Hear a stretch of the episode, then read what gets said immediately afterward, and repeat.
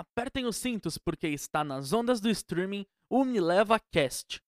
Este é o primeiro episódio da nossa temporada de estreia do podcast, que é feito para você que é fanático por viagens, assim como eu.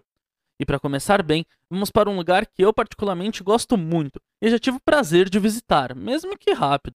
Sim, os nossos irmãos abrem este podcast com a capital Buenos Aires. É a segunda maior cidade da América do Sul, sabia? Perdendo apenas para São Paulo. Tem cerca de 3 milhões de pessoas e é banhada pelo famosíssimo Rio de la Plata, ou em português, Rio da Prata, que passa por outros países, tipo o Uruguai. A cidade é conhecida pelas suas floridas e pelo clima ameno. Tem todas as estações muito bem definidas. Ou seja, no inverno faz aquele frio, mas no verão o sol vem forte. Então, dependendo da época que você for, a sua mala vai mudar bastante. Então vamos começar? Solta a vinheta e bem-vindos a bordo. Destino Buenos Aires. Eu sou Marcelo Sápio e este é o Me Leva Cast. Me Leva Cast.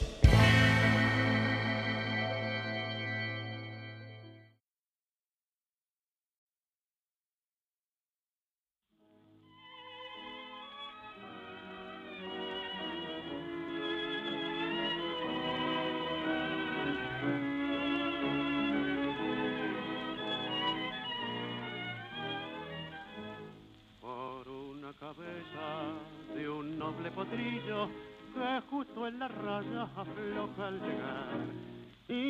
Pode soltar o tango, afinal não tem como falar de uma coisa sem falar de outra, não é mesmo?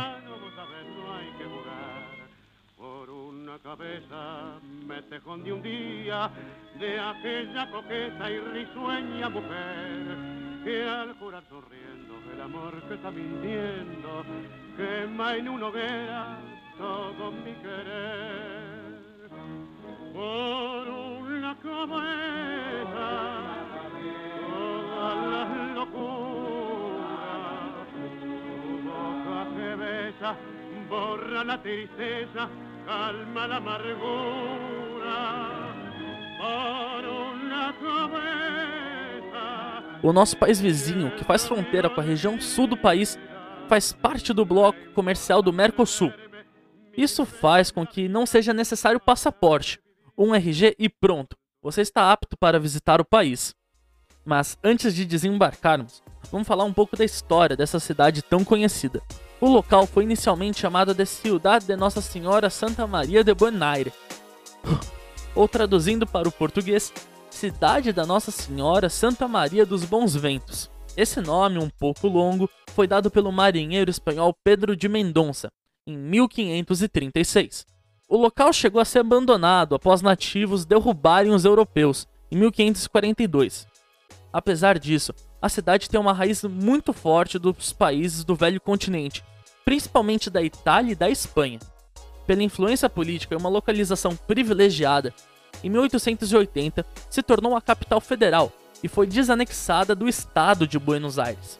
Com isso, as cidades vizinhas de Mendonça e Flores se tornaram parte da capital e viraram bairros bem famosos, aliás.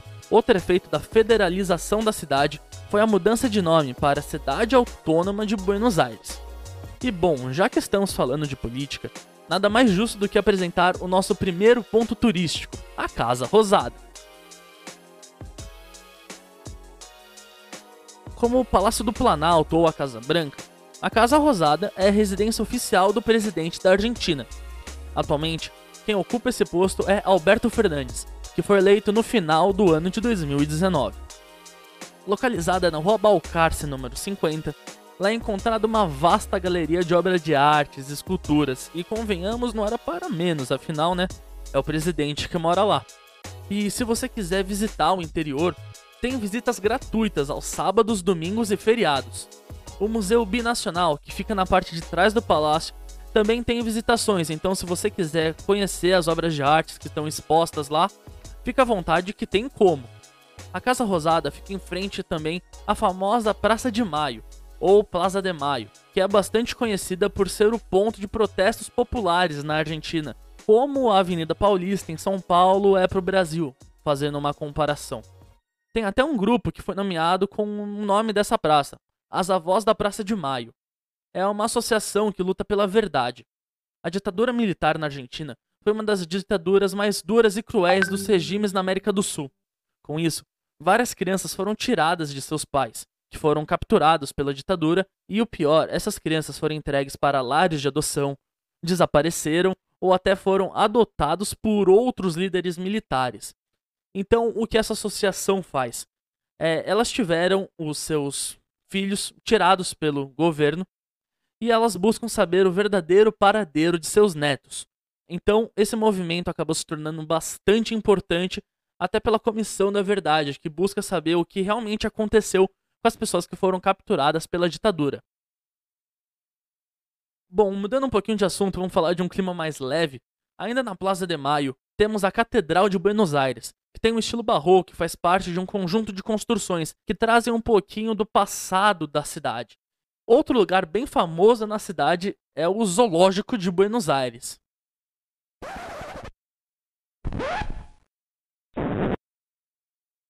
Mas aí agora você deve estar se perguntando: Poxa, Marcelo, mas o que tem de diferente desse zoológico para o que tem aqui na minha cidade? Calma, vamos chegar nisso. O parque foi inaugurado em 1888 e tem um espaço de 18 hectares. É muita coisa. O diferencial é que lá tem um espaço para você tirar foto com os animais, o que atrai turistas de todo mundo. Porém, esse zoológico pode estar com dias contados. Existe um projeto que foi colocado em votação para a transformação do espaço em um ecoparque. Assim sendo, seriam devolvidos à natureza mais de 2 mil espécies. Já pegando a Avenida 9 de Julho, o obelisco também é um lugar bem legal para dar um break, tirar uma foto e também dar um up nas redes sociais, né? Bom, e também trouxemos uma convidada para lá de especial para contar um pouquinho mais como é que foi a experiência dela em Buenos Aires. A terapeuta Fernanda Clemente, Olá, Fernanda. Bom, já vou começar com uma pergunta um pouco simples. Qual foi o lugar que mais te marcou lá? Um dos lugares que mais me marcou de Buenos Aires e que eu gosto sempre de ir, de visitar, é um bairro que chama Palermo Sorro. Ele é bem, é um pouco distante do centro, onde os turistas costumam ficar, se hospedar. Ele é um bairro mais residencial, mas assim, ele tem bastante hotéis, é, tem hotéis bonitinhos, hotéis boutiques. Ele também tem bastante restaurantes, bastante barzinhos, e é um bairro que possui muita arte, assim, é um bairro bem descolado, tem muito grafite, é, tem bastante artistas nesse bairro, então é um bairro bem gostoso de passear. Eu diria que é muito parecido com a nossa Vila Madalena, aqui em São Paulo. Então aí fica uma dica para você, caro ouvinte, o bairro de Palermo. Bom, Fernanda já explicou aí muito bem como é que funciona. Então, sentiu curioso, vai para lá que segundo a Fernanda não tem erro. Bom, você já falou aqui do bairro de Palermo, então outros lugares, você tem uma recomendação para quem for para Buenos Aires, algum lugar que a pessoa tem que ir? Um lugar que as pessoas não podem deixar de ir é o Porto Madeiro. É, é uma área portuária que foi revitalizada e que hoje em dia ficam os restaurantes mais legais de Buenos Aires. É um ótimo lugar para passear, para comer. Para quem gosta da, de, da noite portenha, quiser aproveitar a noite para dançar, também é um lugar legal, porque tem, tem boates, tem hotéis e dá para ver um um pôr do sol super bonito também no Porto Madeiro. Então é um lugar que ninguém pode deixar de ir quando for para Buenos Aires. Interessante, Fernanda. E a gente sabe que uma viagem, infelizmente, não é só as mil maravilhas. Você já passou por algum perrengue quando você foi lá para Buenos Aires? Eu já passei por um perrengue em Buenos Aires porque eu não levei eu não levei dinheiro, não, não levei a moeda de, de Buenos Aires, eu levei reais e queria trocar lá e acabei não encontrando lugares para trocar. E tem alguns lugares que ainda não aceita cartão de crédito. Táxi também nessa época não aceitava cartão de crédito. Então eu paguei- passei um perrengue, porque assim, eu tinha reais, eu tinha cartão, mas eu não conseguia pagar nada. Então demorou para eu achar um lugar que fizesse o câmbio. E aí eu consegui trocar pelos pesos e deu tudo certo, mas foi um perrengue, assim. Então, uma dica para quem for, já leva o seu dinheiro. É, é sempre legal ter a, ter a moeda na carteira. É, ou talvez já trocar no próprio aeroporto, porque depois dentro da cidade fica mais difícil para fazer esse câmbio e, pouco, e muitos lugares ainda têm uma dificuldade de aceitar cartão de crédito. Então essa é uma dica. Bom, você já conhece Buenos Aires muito bem, pra quem não sabe aí, caro ouvinte, ela já foi umas quatro vezes, ela tava contando pra mim em off. E bom, você já conhece bastante a cidade, mas tem algum lugar ainda que você não foi e morre de vontade de ir? Um lugar que eu tenho vontade de voltar e de conhecer melhor é uma cidadezinha que chama Tigre. Ela fica hum, ao norte de Buenos Aires. É uma cidadezinha bem encostadinha em Buenos Aires que você pode chegar através de um trem e chegando lá você pode fazer um lindo passeio de barco. Tem um rio super bonito, tem um museu super bonito nesse lugar. E é uma cidade que eu passei muito rápido e que eu queria desfrutar mais e que eu queria conhecer mais. É um lugar que vale muito a pena conhecer quando você já conheceu todos os pontos turísticos de Buenos Aires. É uma cidadezinha que vale muito a pena. Ela é muito pertinho, você chega de trem e consegue ver coisas diferentes. Então é um lugar que eu gostaria de voltar. Então aí fica outra dica para o nosso caro ouvinte, a cidade de Tigre. Acredito que você não vai se arrepender, porque a Fernanda é especialista em Buenos Aires. E como ela é uma especialista, então você tem alguma dica para o ouvinte que está escutando aqui vai para a cidade? Então, a dica para Buenos Aires é levar dinheiro, porque muitos lugares ainda não aceitam o cartão de crédito.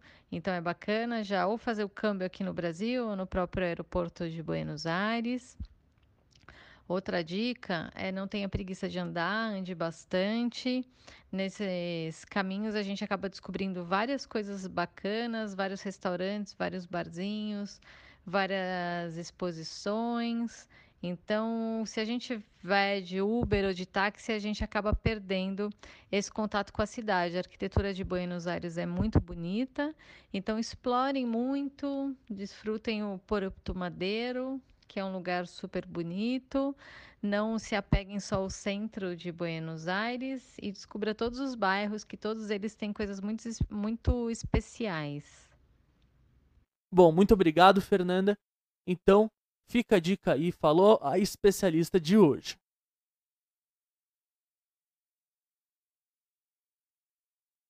Bom, não sei como é que é por aí do outro lado do fone, mas por aqui sempre tem uma guerra que eu e meus irmãos travamos com a minha mãe em toda a viagem. Ela gosta de ir em lugares turísticos em que dê para passear, tirar várias fotos, ter a cultura de um país bem presente. Já eu e meus irmãos gostamos bastante do turismo esportivo.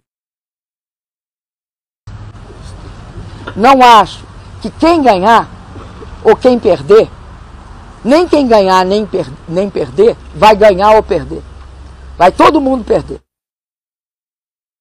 Calma, Dilma. Aqui é exatamente o contrário.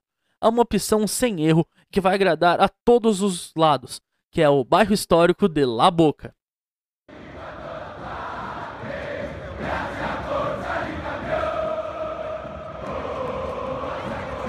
Bom, vou revelar agora para vocês uma mágoa que eu tenho. Quando eu fui para Buenos Aires no começo de 2013, eu fui com um cruzeiro. Aí tinha um ônibus de excursão que nos levava ao bairro e tinha um tempo para fazer compras e coisa assim. Aí o, a guia perguntou quem gostaria de ter uma visita no estádio do Boca Juniors, a Bomboneira, para quem não conhece. E no ônibus tinha umas 30 pessoas e eu fui a única que levantou a mão. Aí, como precisava de um número mínimo para a gente poder visitar, acabou não tendo a visita e eu fui embora da Argentina sem conhecer o interior do estádio. E para mim, isso é uma decepção muito grande. Eu ainda não tive a chance de voltar a Buenos Aires, então fica a dica. O bairro tem a famosa Rua do Caminito, onde as casas são madeiras coloridas e tem cores vibrantes. Perfeitas para aquele post conceitual nas redes. Além disso, o bairro em si conta com vários comércios, restaurantes com comidas típicas, manifestações culturais e também vivem do futebol com um time que tem o nome deste bairro. Acho que você já sabe de qual time a gente está falando. O estádio do Boca Juniors, por onde jogaram lendas do futebol como ninguém menos que Maradona, é um ponto dentro do caminito que é obrigatório para todos, gostando ou não de futebol.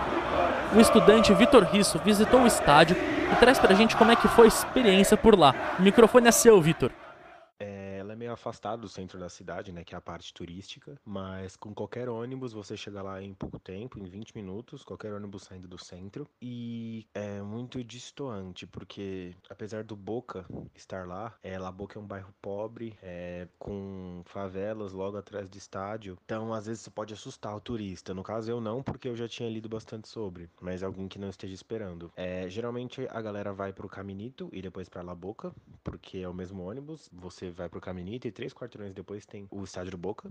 Então você acaba indo pro Caminito e andando até o estádio do Boca. Tem muita coisa em volta, é uma rua normal, tem só um restaurante que tem aquelas famosas estátuas do Riquelme, do Palermo, do Maradona, do Tevez e do Messi, pra galera tirar foto. E aí, para conhecer o estádio e o museu, você tem que entrar na loja do Boca e comprar os ingressos. E aí tem o tour normal, que você só faz o tour, se eu não me engano, pelo estádio, e tem um tour express, que aí você vai nos vestiários. Eu eu aconselho pegar o Express, foi o que eu fiz, porque é uma coisa que você não vai fazer talvez de novo na sua vida. Então eu peguei o Tour Express, fui lá na loja do Boca, comprei o ingresso, e aí eles te mandam pra uma catraquinha assim do lado, e aí você entra. Aí chegando lá, você vai dar o seu ingresso vai pegar uma pulseira. E aí você vai começar a passar pelo Museu do Boca, que tem os troféus, tem umas paredes muito legais pintadas com os anos dos títulos do Boca, os maiores ídolos, tem muita coisa no Maradona. É, muita coisa do Tevez também, muita coisa do Esqueloto, muita coisa do Palermo, do Riquelme. E aí você chega lá, passa pelo museu, vê um pouco dos troféus. E aí você encontra o grupo que tá com a pulseira da cor da sua para começar o tour. Aí você começa o tour passando aqui por dentro do estádio, porque apesar de ser um estádio, tem todo um complexo dentro do estádio com quadras, com vestiários, coisas de outros esportes, inclusive, também dentro do próprio estádio. Então ele é um complexo mesmo esportivo, não é só um estádio. Aí você continua caminhando. Primeiro, o primeiro, a primeira parte do tour, você vai entrar pelo, pelo escanteio ali da bomboneira e você vai poder ficar meio que dali do escanteio até atrás do gol. Você não pode entrar no campo, isso é muito chato. Mas é muito legal também porque você consegue ficar bem de frente para aquela parte da arquibancada que tá escrito 12, que é a torcida La Doce, fica lá, organizada do Boca. Ficar bem de frente para essa parte, você consegue ter uma visão bem bacana do estádio todo. E aí você pode tirar fotos e tem como você pagar, acho que 300 ou 400 pesos a mais, para você poder tirar uma foto com a taça da Libertadores. E aí, saindo dessa primeira parte, você pisa no campo ali no escanteio, você começa a andar pelas arquibancadas. Tem, tem igual aqui no Brasil, né, as gerais, né, que não tem mais, mas tinha, que é a, o setor popular. Aí tem o setor mais, assim, é, caro. É, e uma coisa muito legal é que o Boca, ele tem um camarote no estádio só para Maradona. Tem vários camarotes, mas tem um camarote que é só do Maradona. Ele fica vazio se o Maradona não tiver. Mas aí quando o Maradona vai no jogo, aquele camarote é dele. E logo embaixo desse camarote, ou em cima, se eu não me engano, tem um cronômetro que marca quanto tempo o Boca tá sem cair.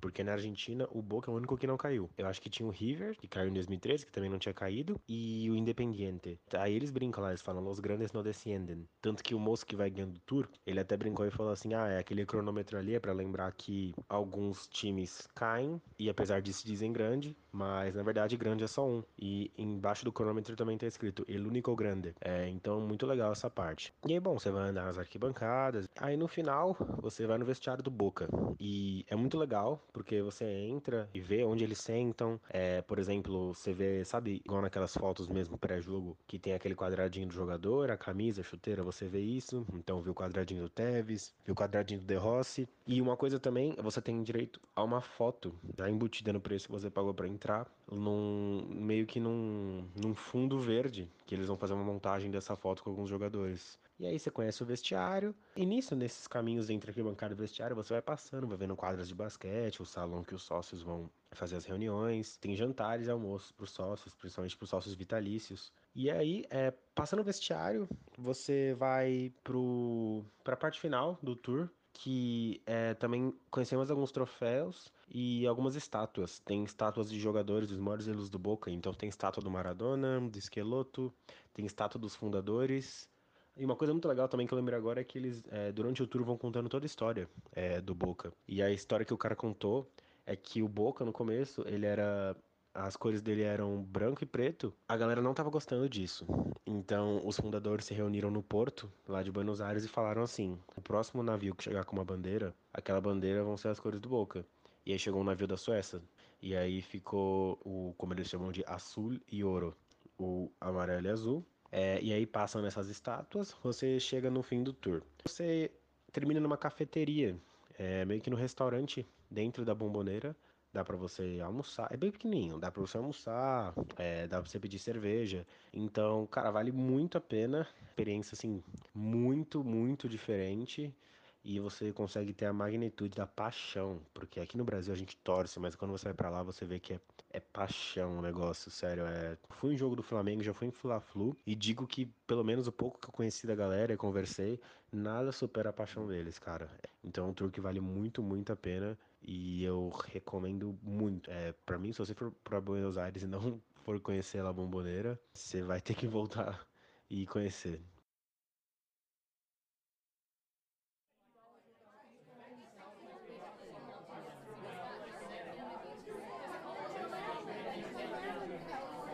Como toda viagem tem que ter aquele dia voltado para as compras, um lugar que não pode ficar fora da sua lista é a Feira de Santelmo. Essa feirinha de antiguidades e lembrancinhas está há 50 anos a todo domingo no bairro de Santelmo. Isso é tradição, hein? São mais de 270 estandes, com vendedores locais e informais, com também apresentações de tango, manifestações artísticas, barracas de comida e muitas outras coisas. É nesta feirinha que você provavelmente vai comprar aquelas lembrancinhas escritas Eu fui a Buenos Aires e lembrei de você. E vai entregar para o seu chefe, os colegas de trabalho, os tios e por aí vai. Outro ponto que é marcado pelo comércio é o bairro portuário de Puerto Madeiro. Essa área é bastante famosa pelos caros restaurantes que tem por lá e o bom vinho argentino, eu recomendo. Por ser uma zona portuária, há bastante turistas que viajam de navio, e com isso o comércio local é bem forte, tendo lojas com lembranças e souvenirs característicos. Mas antes de falar um pouco sobre o comércio, vamos dar uma pausa para um dos vários cartões postais da Argentina. Se é que ainda existe cartão postal, mas enfim, você entendeu. A Puente de la Mujer, ou a Ponte da Mulher. Essa construção, planejada pelo arquiteto espanhol Santiago Calatrava, ao ver um casal dançando tango, é exclusiva para pedestre e traz uma das melhores vistas do país. Outro lugar que vai fazer as suas fotos bombarem. Dica: no pôr do sol fica bem mais bonito. Falamos tanto de comércio, mas chega a hora o lado financeiro que acredito eu que é um dos mais importantes e que vai definir muita coisa na sua viagem. A moeda do país é o peso argentino, que está em baixa por conta da crise local, o que pode favorecer até certo ponto, já que o real vale mais porém pode não funcionar muito assim. Por ser uma cidade que recebe milhões de turistas por ano, a maioria dos comércios em áreas conhecidas já colocam o preço de seus produtos em dólares. Com isso, você tem que ter uma atenção redobrada, já que atualmente a moeda estadunidense supera os 4 reais, fazendo com que certos produtos não valham tanto a pena e compense mais comprar aqui no Brasil. E convenhamos, gastar dinheiro à toa é uma coisa que a gente não quer na viagem.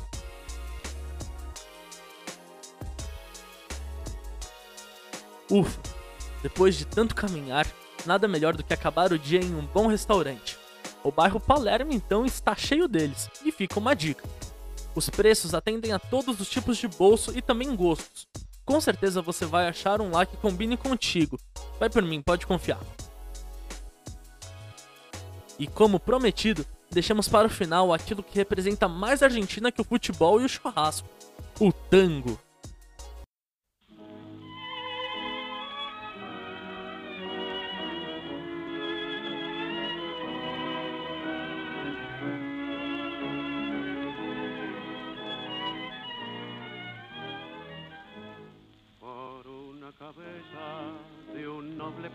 Que justo en la raya afloja al llegar. Não tem como falar apenas de um lugar em Buenos Aires.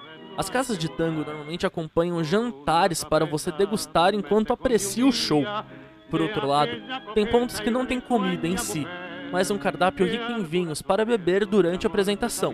Varia muito de lugar para lugar, então fica mais ao seu gosto. Se você quiser comer, tem vários lugares lá que guias, pessoas que já são nativas podem falar, enfim, vai do gosto. Os mais famosos e que recebemos ótimas recomendações são o Senhor Tango, o Madeiro Tango, o Esquina Carlos Gardel e também o La Ventana. Mas se você quiser uma imersão maior na cultura do país e ter aulas de tango, alguns lugares oferecem depois dos shows. Já pensou? Você poder ir voltar pro Brasil já manjando dos passinhos de tango? Não tem nada melhor. Lugares como La Ventana e o Madeiro Tango têm as aulas para você voltar com os passinhos em dias e arrasar aqui no Brasil.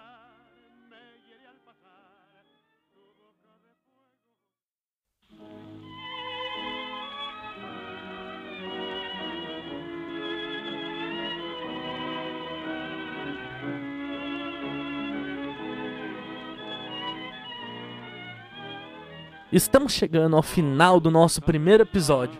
Espero de coração que você tenha gostado.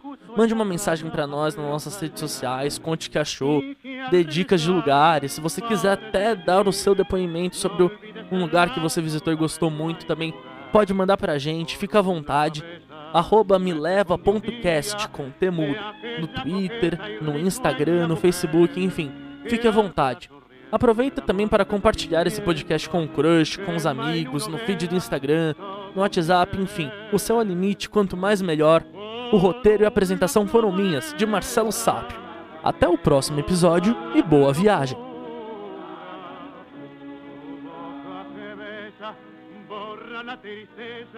calma la amargura. Por una